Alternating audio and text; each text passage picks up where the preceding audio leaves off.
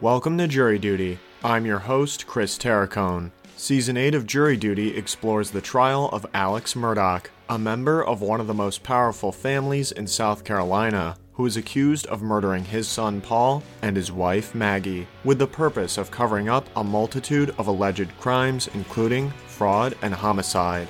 In our last episode, we continued our review of the cross examination of Chris Wilson, a fellow lawyer and former friend of Alex Murdoch. In this installment, we conclude our review of Mr. Wilson's testimony. That's all coming up right after the break.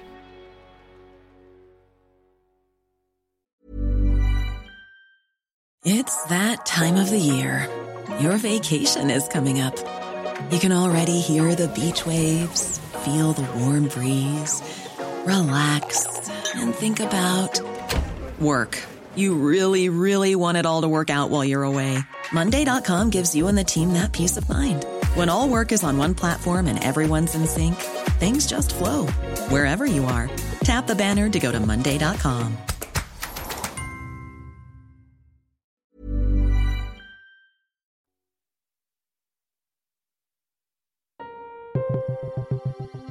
It is the morning of February 9th, 2023, day 12 of the trial of Alex Murdoch. As we concluded our last episode, defense attorney Jim Griffin asked Chris Wilson about his work with Alex Murdoch on personal injury and product liability cases and also questioned the witness about patterns in his cell phone communication with the defendant, specifically regarding his experience of speaking to Murdoch when the defendant was at his Moselle Road property. Griffin elicited from Mr. Wilson's testimony that there were dead areas all over the Murdoch property and that the defendant's calls would often drop due to spotty reception. As we begin today, Jim Griffin continues his cross examination by asking Mr. Wilson about his communications with Alex Murdoch on June 7, 2021, the day of the murders of Maggie and Paul. For reference, the murders are estimated to have been committed between 8:44 p.m. and 9:06 p.m. Alex Murdoch made his call to 911 at 10:07 p.m. Can you, you, you see this and compare it to your, to your phone bill, but it says Alec Murdoch calls Chris Wilson um, at 9:12 and 14 seconds, and it was a 42 second call.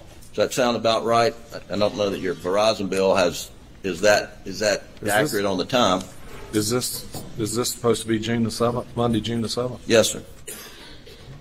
My, my phone bill that I pulled and provide, or my phone records that I pulled and provided to SLED, um, say I had an incoming phone call from, um, phone number ending one two two seven, which is Alex's cell phone number at nine eleven PM that lasted two minutes. Okay. And so some of these extraction data that's in evidence says the call was 42, 42 seconds long. You, you think you talked to him for two minutes, or and you may have been billed for two minutes, but well, you, you, when you got the call, you said, "I'm fixing the pump. Can I call you back?" Yeah. Was that a two-minute call or is that a 45-second call? Hey, Bo, how you doing? I'm doing all right. I got my hands in the middle of this. Can I call you back? Yeah, sure, no problem. I mean, probably shorter than two minutes. I, I don't know if that's the phone ringing and the talking. Right. I don't know how that works. Okay. And then, but but that but that was the call, and there was nothing about Alex's demeanor that alarmed you during that conversation, right? No, sir. He wasn't breathing heavy, was he? No, sir. He, he didn't sound panicky in any way, did he? Not panicky, no, sir. Just a regular conversation with Alec. You're All conversations with Alec are a little bit scattered, but no, he didn't sound out of the ordinary. all right, and then um, then you call him back. Um, I did. Sometime around nine twenty. What, what what's your Verizon bill say? 9:20 p.m.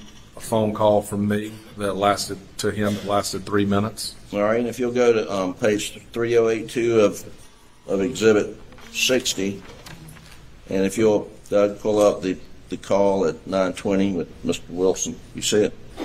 Now, I mean, it really doesn't matter whether Verizon bill says two to three minutes. This says 131 seconds, but uh, this is you calling Alec back, correct? Yes, sir.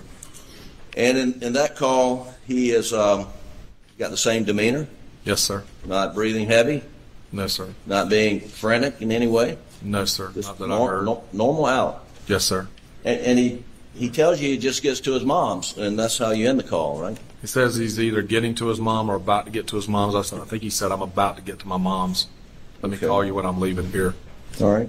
Mr. Griffin, I thought he was leaving the office for whatever reason. I don't have any reason to know that. He didn't say that, but I just assumed he had kind of worked late at the office and was headed Sure. he- headed to check on his mom before he went home. Okay. He said, "I'm about to get to my mom's." He didn't even say I'm, you know, where he had been earlier or, or anything like that. Just I'm about to get to my mom's. Well, can, uh, can I call you? You know, can I call you later? Would it strike you as odd that he'd be going to visit his mom at 9:20 in the evening? No, sir. I knew he visited his mom often. I thought it was mostly during the day, like he'd swing over there for lunch, check on his mom and dad, but it didn't strike me as out of the ordinary for him to go in the evening. I knew sometimes he would go later. And and were you aware that his dad had been put back in the hospital on, on that on that day? Yes, sir. Or I knew he was, I don't know that I knew for sure he was. I know on that Sunday, Alec told me he was either, his daddy had, was being taken to the hospital or was taken to the hospital that day. And from from your knowledge, how frequently would Alec go by and visit his mom and dad? Almost every day. Almost every day Yes, sir. when when he was in town. Yes, sir. And uh, there was did Alec work odd hours, late hours? He would usually be somebody that was working later in the evening than, than a lot of other people would be. Yes, sir. I So don't you think he got started as early as everybody else does. so I, I guess from what you're testifying, his demeanor would have been um, in his communications with you on this phone call um, at 9:20, same as if would have been any day he leaves the office. There's Nothing out of the ordinary. Nothing struck me as out of the ordinary, no, sir. And you think in this call you um, you brought up that you know you, you needed to talk to him about the equipment.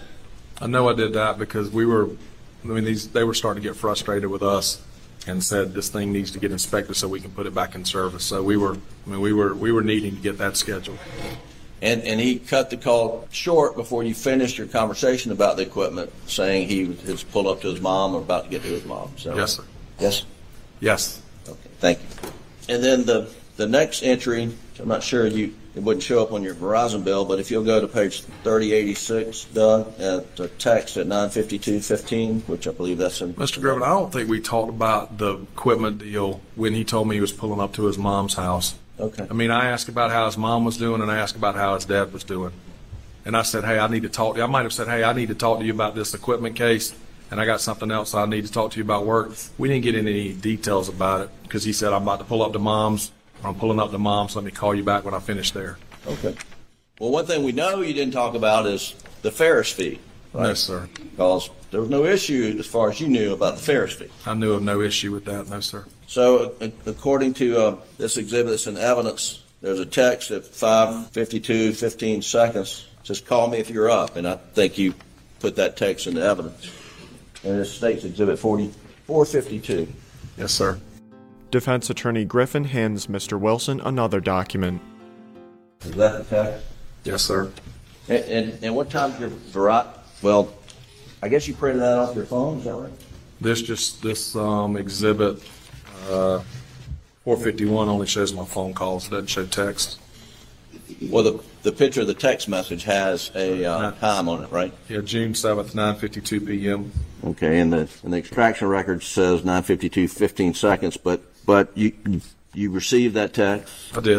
Okay, and then, um, if you'll go, uh, right below that, there's a phone call that you made, you made to Alex at nine fifty-two, fifty-nine. On your Verizon bill, you see nine fifty-two, phone call to Alex. Yes, sir. Now, earlier you testified that, that that was a missed call, and you, you didn't talk to him. I mean, the extraction record says it was for 42 seconds. Do, do you think you called him, got him, and, and the call dropped, or do you think it's a missed call? I don't remember talking to him on that call. I either got his voice message or it didn't answer at all. That's why I called back one minute later. He Okay. may have picked up, but I don't, I didn't speak to him and I didn't leave a message. Okay. Everyone knows therapy is great for solving problems, but getting therapy has its own problems too, like finding the right therapist, fitting into their schedule, and of course, the cost. Well, BetterHelp can solve those problems. It's totally online and built around your schedule. It's surprisingly affordable too. Connect with a credentialed therapist by phone, video, or online chat, all from the comfort of your home. Visit betterhelp.com to learn more and save 10% on your first month. That's BetterHelp, H E L P.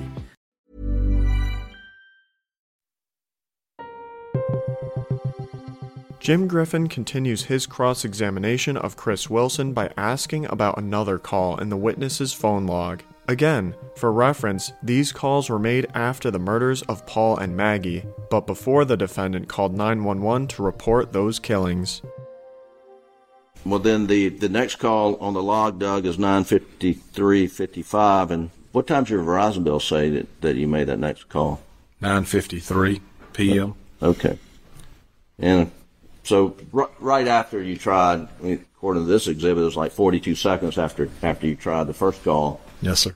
You tried him back, Yes, sir. and and when you got him, is that when you talked about the the equipment inspection? That's when I would have said, "How's your mama doing? You know, how's your dad? Um, we need to talk about this piece of equipment. We got to deal with this inspection that's upcoming." And I got some motions that I, I think it's some motions that I need some help with, something that I need a little guidance on to bounce off of you. So he was about to get back to Moselle or about to get back home, and you know may lose service or was about to get back home, and he would could we talk tomorrow? Hmm. I mean, did he in fact tell you "Yeah, I'm about to drop service? And I don't think he said I'm about to drop service. I think he said I'm about to get back to Moselle. You know, I may lose service. Can we talk tomorrow? and again, demeanor is perfectly normal. And this last conversation you had with him at 9:53, correct? Nothing stood out as different to me. And he wasn't breathing heavy, he wasn't being frantic, nothing out of the ordinary, correct? Nothing that I heard was out of the ordinary. No, sir. And then you went, oh, you went to bed, and and you got notified by your wife, and the phone was blowing up, and you immediately got in the car and, and went to Moselle. Is that right? Imme- immediately, yes, sir. And you you got there roughly about one in the morning, is that right? By one in the morning, yes, sir. and and you were directed to the main house. Yes, sir. You think Alex was already in the main house? I know he was already there because I walked in. The first thing I did was walked over. He was crying, and I was crying, and I just walked over and hugged his neck. We didn't say a word. By this point in the questioning of Chris Wilson, Alex Murdoch is rocking back and forth at the defense table, his head hanging forward. His affect suggests that he is emotionally overwhelmed by the witness's testimony. You remember what he was wearing? I don't. Who who was in the? I mean, I, I, bel- I think I remember a white shirt, but I don't remember for sure. Well, when you were there, did sled agents come and take his clothes? I was not there that I remember seeing sled agents take his clothes or anything like that. If they did, I was somewhere else in the house.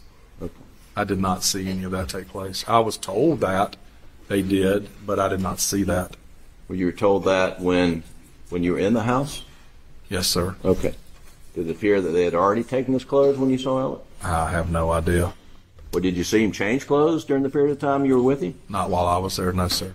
So while you were there, he had the same clothes on from when you got there to when you left. As far as I remember, yes, sir. I mean, I, I would. I mean, I. As far as I remember, yes, I, wa- I was focused on my friend, his son. I, I wasn't paying attention to whether he changed clothes or anything like that. But I don't remember him changing clothes or anybody taking his clothes. But I wasn't really focused on that. What was Alex's demeanor that night? He was destroyed. He was destroyed. Yes, sir. He was crying, quiet, just whimpering, trying to be gracious to the people that had come at times, but none of us knew what to say. None of us knew what to do. You know? There was a bunch of, there was a lot of quiet. I want, I want to ask you about a comment he was trying to be gracious. Is, is when Alec is meets people coming up, is he polite, respectful? Is that his normal habit? Yes, sir. He's good with people. I mean, he does it. I, he, he's the kind of person that I, I doesn't ever seem to have met a stranger. Always seems to talk to people. Right. One of the things that um, was just well, let's set the table. Um, you were there, and a, a number of his law partners were there. Is that, that right? As I recall, yes, sir. You remember Mark Ball being there? Um, I don't remember Mark. I remember Mark being there at points and times, but I'm not sure about that night when I walked in. Ronnie Crosby, um, I remember Ronnie being there, Austin Crosby, Lee Cope, Austin Lee, Randy. Randy, yes, sir. I guess his brother John Marvin. Um, John Marvin was already there. I think I don't remember if Buster had already gotten there or not. I think he got there right after I got there. And then, then y'all were there for quite, for a number of hours, and everyone said, you know, we just need to go and try to get some rest. And, and so you went to your office and laid down on the couch and tried to sleep, right? Yes, sir. And you were back at nine in the morning, Approximately, yeah, somewhere thereabouts nine shortly after. and were the same lawyers there? pretty much. Um, I mean, there was a lot of comings and goings, and um, you know, at very important time, very points in times, Alex partners with some be there and some not. But yes, sir, pretty much the same number, same number of people and the same people the next morning. Right. And, it, and at some point in time, there, there was a discussion and a recommendation that you agreed with that Alec not speak to any law enforcement without somebody with him, right? Well, we were standing around in the driveway talking, and I think it was Lee Cope, Mark Ball. I don't remember if Ronnie Crosby was in that conversation, a couple other people. And um, there was some discussion about Alec's interaction with Sled. And um, the discussion that was had was look, he probably doesn't need to interact with Sled without by himself because don't know what state of mind he's in and don't know what the circumstances are. But he also doesn't need seven or eight lawyers trying to advise him or deal with him. I made it very clear that I wanted to be his friend and not his lawyer. That I didn't that I didn't feel comfortable with that, um, and um, that one person needed to be, for lack of a better term, the point person. And, and the concern was that he wasn't in his in a state of mind to do so, to have conversations with law enforcement. Well, I mean, Mr. Griffin, I mean, uh, we're all lawyers, and even if you don't practice criminal law at all, even if all you do is civil law, every lawyer knows that generally criminal lawyers advise their clients not to interact with law enforcement without their involvement or at least their approval. Right. And so every one of the lawyers standing there either knew that or should have known that. But- but- Um, and but- so whether it was his state of mind or whether it's general, just the general what we're all taught and trained. Um, but yeah, we all felt like that Alec wasn't in a position where he um, needed to, or maybe was even able to talk to Sled by himself. And that's I felt that way, and everybody else expressed the same thing. and then that, that gets to my point. You didn't believe he was able to talk to Slab because he was so distraught and destroyed over the murder of his wife and son. That wasn't a dec- I mean, I'm not trying to argue with you. That wasn't a decision for me to make. That's why I did not want to be acting as his attorney. I wanted to be his friend. That's what I was there for. That would be a decision for whoever was going to be representing for him and his his representation. Whoever it was going to be at that point in time, whoever was chosen as the point person, that was a decision for them to make about how he would interact with E Sled. I understand, but but you agreed with the recommendation that he was in a state of mind to sit down and talk to Sled by himself, I agreed that he did not need to interact with Sled by himself. Yes, sir. based on his state of mind. I can't. T- he he was destroyed. He was upset. What- and and I don't know whether he need whether he was able to talk with Sled at that point in time by himself or not. But I knew that that's not something that somebody should do.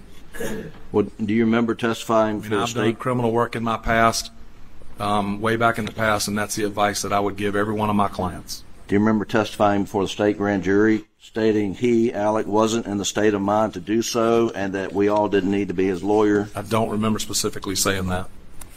I'll show you um, page 152, lines 22 through 25. Sure. See if it refreshes your recollection. Sure. Defense attorney Jim Griffin brings a large binder to the witness stand and hands it to Mr. Wilson. He was not in a good state of mind. I will tell you that. You want me to read it out loud or just read it to myself? refresh your recollection that that's, that was your testimony. Yes, sir. I said he wasn't in the state of mind to do so, and that we all didn't need to be his lawyer. I didn't want to be his lawyer. I was his friend. I didn't want to be in the lawyer scenario. He wasn't in a good state of mind, that's for sure, correct? No, sir. Nobody was. No, you got there at about 1 in the morning, and there were a lot of people around Alec at that point in time. There were already people inside the house around him. Yes, sir. A- And then when you left, Alec was with think Randy, he- John Marvin, Buster by that time? I think the decision was made they would go to Al, that at least Buster and Ellett would go to Alameda and spend the night. And I don't remember whether John Marvin or Randy went with them, but they were leaving as a family. And as far as you know, that they they left as a family and they came back as a family the next day. Yes, sir. And w- and when you got there the next day, the more people showed up around LA. Yes, correct? sir. And I think the Branstaders showed up eventually. I don't remember. Yeah, I think Papa T and Miss Kim were there the next day. Now the the immediate days following um, Maggie and Paul's murder, Alec um, spent a lot of time down in Somerville. Do you recall that? Uh, yes, sir. And that's where Papa T and Where Maggie's parents Miss lived. Kennedy and spent a lot of time with them. Seemed to, yes, sir. and then he would stay with John Marvin down at Okatee. You mentioned that That's you where I, thought- I'm sorry, that's where I thought he was staying a lot. Yes, sir. and he would stay with uh, his brother Randy, Yes, sir. and um, and and then they would go to Edisto he and Buster sometimes. There were several times that he and Buster would go to Edisto, and I'd try to go down and just see them there. I think they were just, I mean, I know Buster, and I think they were just trying to kind of go somewhere where there weren't quite as many people around. And and you begged him, I think you said, or encouraged him to come to the trial lawyers convention in Hilton Head so that maybe, you know, he and Buster could have some normal time. At least to play golf with us one day, I told him he at least should do that. And uh, you were concerned he had lost a lot of weight, had he not, or He didn't seem to be sleeping or eating very well.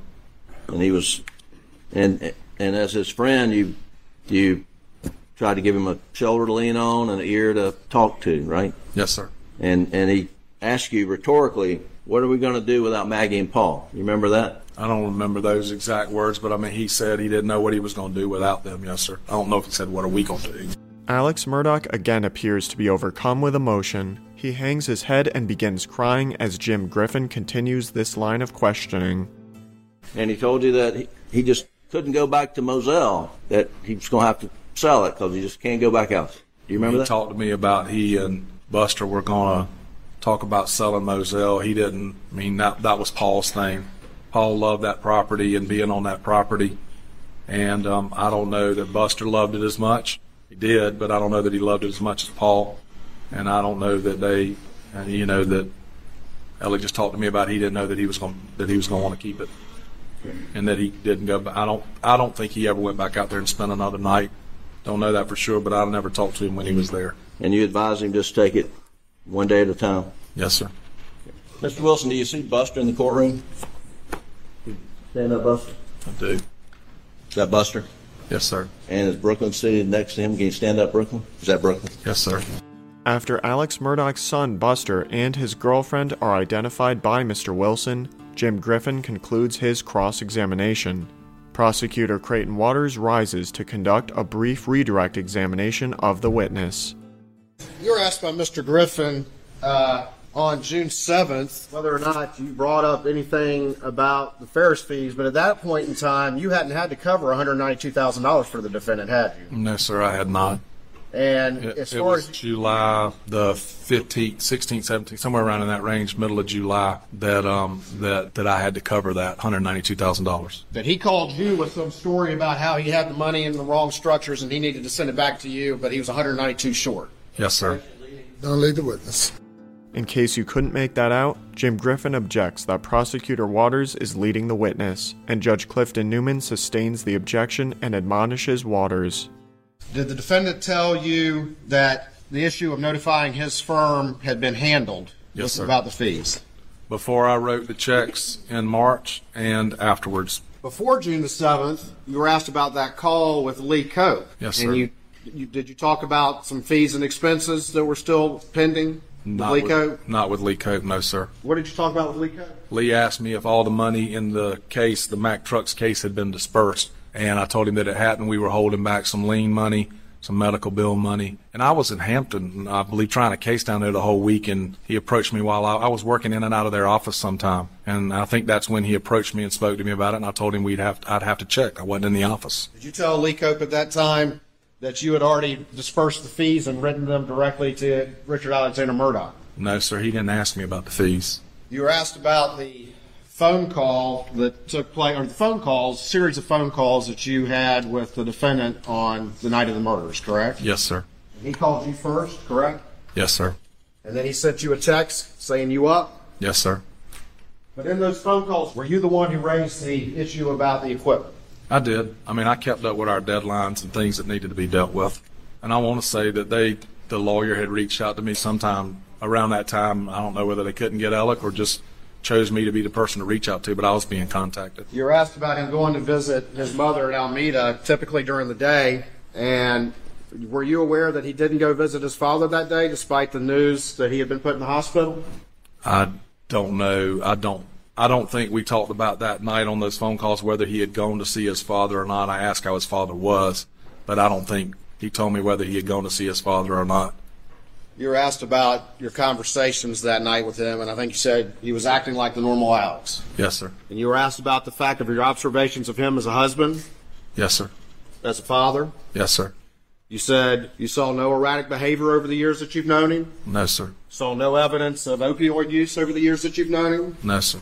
You said that he came from a prominent law firm, Yes, sir. prominent family, Yes, sir. that you respected him as a lawyer, Yes, sir. that his clients trusted him. Yes, sir. Once again, defense attorney Jim Griffin objects to Creighton Waters leading the witness. Judge Clifton Newman again sustains the objection. Was the defendant effective in closing argument? Yes, sir. Very. Did the defendant show emotion in closing argument? I mean, yes, sir. He did. Was the defendant good with people? Very good with people. That's one of Alex's strengths is with clients and people he met, connecting to people that he, you know, didn't know quite as personally. He could make connections with people. He seemed to know what made people tick. He knew what was important to people. He could spot issues and address issues in a case. When you got him to focus, he could he could handle those things. Did your kids grow up together? They did. Did you try cases with him? We did. Done business with him over the years? Have you done business with him over the years? Yes, sir. Lots. Have you been roommates with him? Yes, sir. When you covered $192,000 for him, did you trust him and believe him when what he was telling you? I believed that he would pay me back and that what he had told me happened had happened. On September 4th, And I knew I had to cover that money with my trust account. So, yes, sir. on September 4th, 2021, did he confess to you the truth of his life that those of whom were close to him, no one knew? He confessed to me things about him that I didn't know. And you had no idea about any of that. No, sir. And he said it had been going on for years, the reality of his life. He told me that he had been addicted to opioids, and I think he said either 420 or over 20 years, And also, and that he was that he had been stealing money from his clients and the firm. and that was a lightning bolt because you had no idea, as- despite being his best friend. Objection leading, argumentative. With Jim Griffin again objecting, Waters again rephrases his question. Were you one of his best friends? Yes, sir. Did you have any idea about any of that had been going on for a decade? I I had been told by Lee Cope the day before in that phone call that Alec had been stealing from his firm and from clients, and that he had a drug problem and was going into rehab, and that's the first I would have ever known that. September 4th, 2021. That was Friday, September the 3rd, when I talked to Lee Cope, and then again when I talked to Alec on Saturday, September the 4th. It's you out of the blue. like a ton of like a ton of bricks. I mean, it floored me when Lee called me, and um, I never expected that. Thank you. Nothing further. And with that, we bring to a close this episode of Jury Duty The Trial of Alex Murdoch. Please join us on our next installment as we begin our review of the testimony of Michael Satterfield, the son of Alex Murdoch's former housekeeper, Gloria, who died after a fall that occurred at the Murdoch's Moselle Road property. Also, check out the Crime Story podcast, Night Raid, wherever you get your podcasts. And if you'd like to listen to these episodes early and ad free, head over to our Jury Duty Crime Story Patreon page.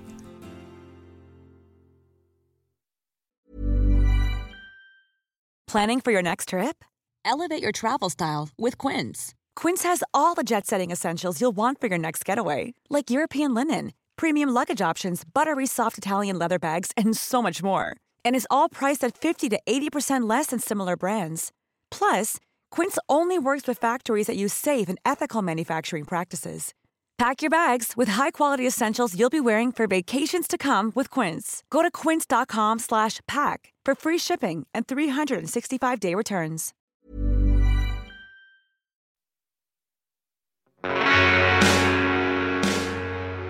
You can find more information about this trial on our Jury Duty Crime Story Patreon page or at crimestory.com. Jury Duty is created and produced by Carrie Antholis. It was co produced, written, and edited by yours truly, Chris Terracone. Music for this episode was provided by Strike Audio. Trial audio is courtesy of Law and Crime Networks. Thank you for joining us, and we hope you will come back for the next episode of Jury Duty.